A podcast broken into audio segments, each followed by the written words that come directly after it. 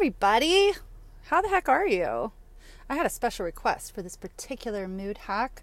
So I am excited to share with you some wisdom that I have learned from much greater minds than mine um, about how to have a pumped up mindset or a conducive for success freud a conducive for success mindset when you're about to go into a meeting a business meeting. Now i had done one for my friend as she was about to go into a blind date and maybe i'll make a public one for that uh, soon some other time. This one is a mood hack to get you pumped up when you're about to go into that big meeting. I mean, we're talking about the kind of meeting that can make or break your year.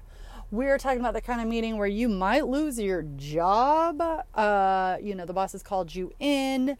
Uh, the client has called you in. You have worked on this presentation with your team for months. Um, this is a huge break. Somebody knows somebody who knows somebody who knows somebody who got you in with somebody who really help you make your dreams come true.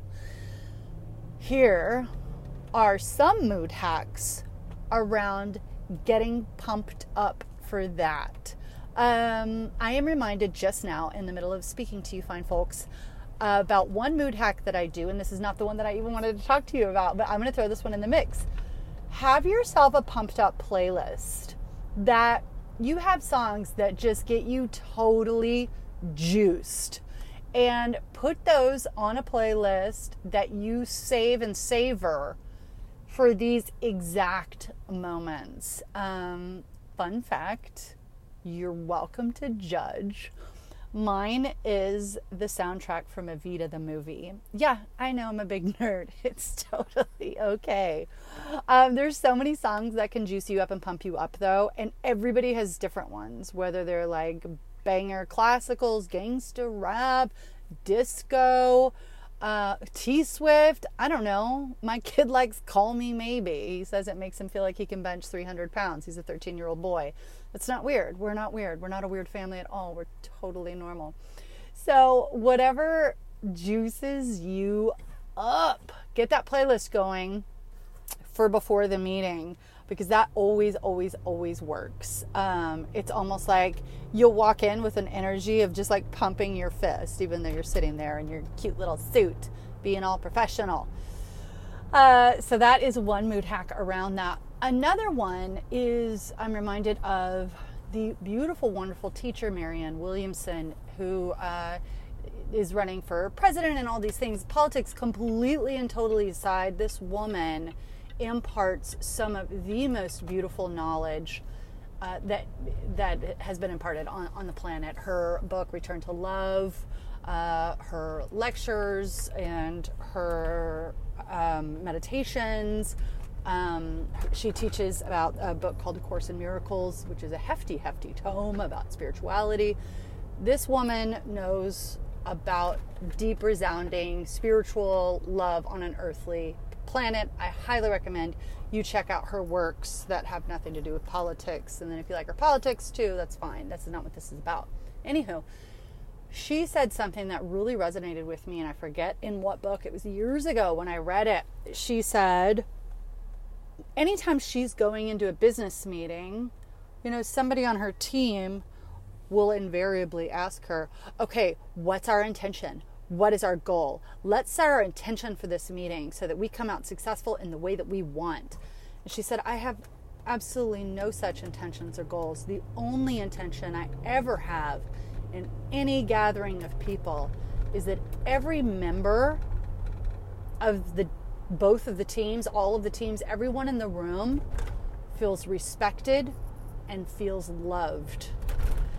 And that is really powerful because when you come into a potentially diversive conversation um, with, uh, you know, maybe a problem client or your boss is upset with you or even your spouse or a friend, any kind of conversation around that, and you the only intention that you have is for every person in the room to feel like they are truly and universally loved and heard and important. Just imagine how your interactions with those people will change rather than coming into the business meeting or the personal meeting with an agenda of I must be heard and what I have to say is important and I need to feel loved.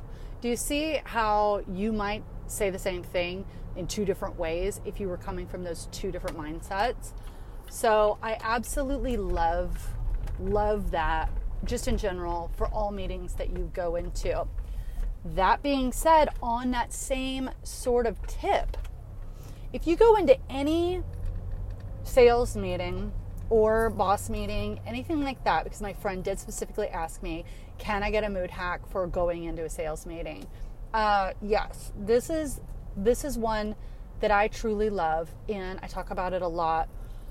But if you go in with an excitement around being able to help this person. It is a completely different energy than an excitement around what you can get from that person or what that person can give to you. This also tracks on these days where you just feel like you can't get out of bed and you just don't really care about your clients. You have this email, that email, you know, this phone call, that phone call. If you could flip that into who can I help today? What around my particular skill sets, experience and wisdom can I can I do, can I use to help anyone and anything? So before you go into the meeting, this is really really important to just get juiced with your playlist and get juiced about what kind of value you're going to add you potentially could add to this person's life like that's really that should get you really juiced. That should get you so excited. Like I have this product and it's really going to help you. I'm so excited for how much money you're going to save in logistics, in, you know, administrative fees, and your water bill. I don't know what your business is, but you get the drift. Like if you get really juiced about how much you're going to help this person, it's a completely different energy. Then I really hope I get the account. Here, I hope I get it. I hope I get the account because then you're smiling fake and you're laughing at their jokes that aren't funny. Um, it's just a much more obsequious position that that other one, the trying to get something from someone.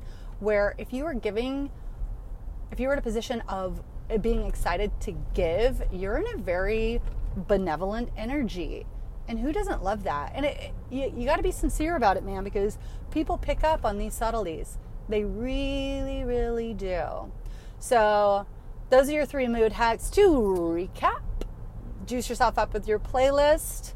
Make it your intention that every person in the room feels universally loved, supported, and heard. And make it your specific intention to help and get juiced about how you're going to help this client um, how you're going to help this person that you're talking to um, in any way that you can. I love these mood hacks. They really, really, really work. I want to hear about your experience with them. Did you try them? Can you, will you, have you? Let me know. It's your girl Jamie Roddy out with Mood Hacks.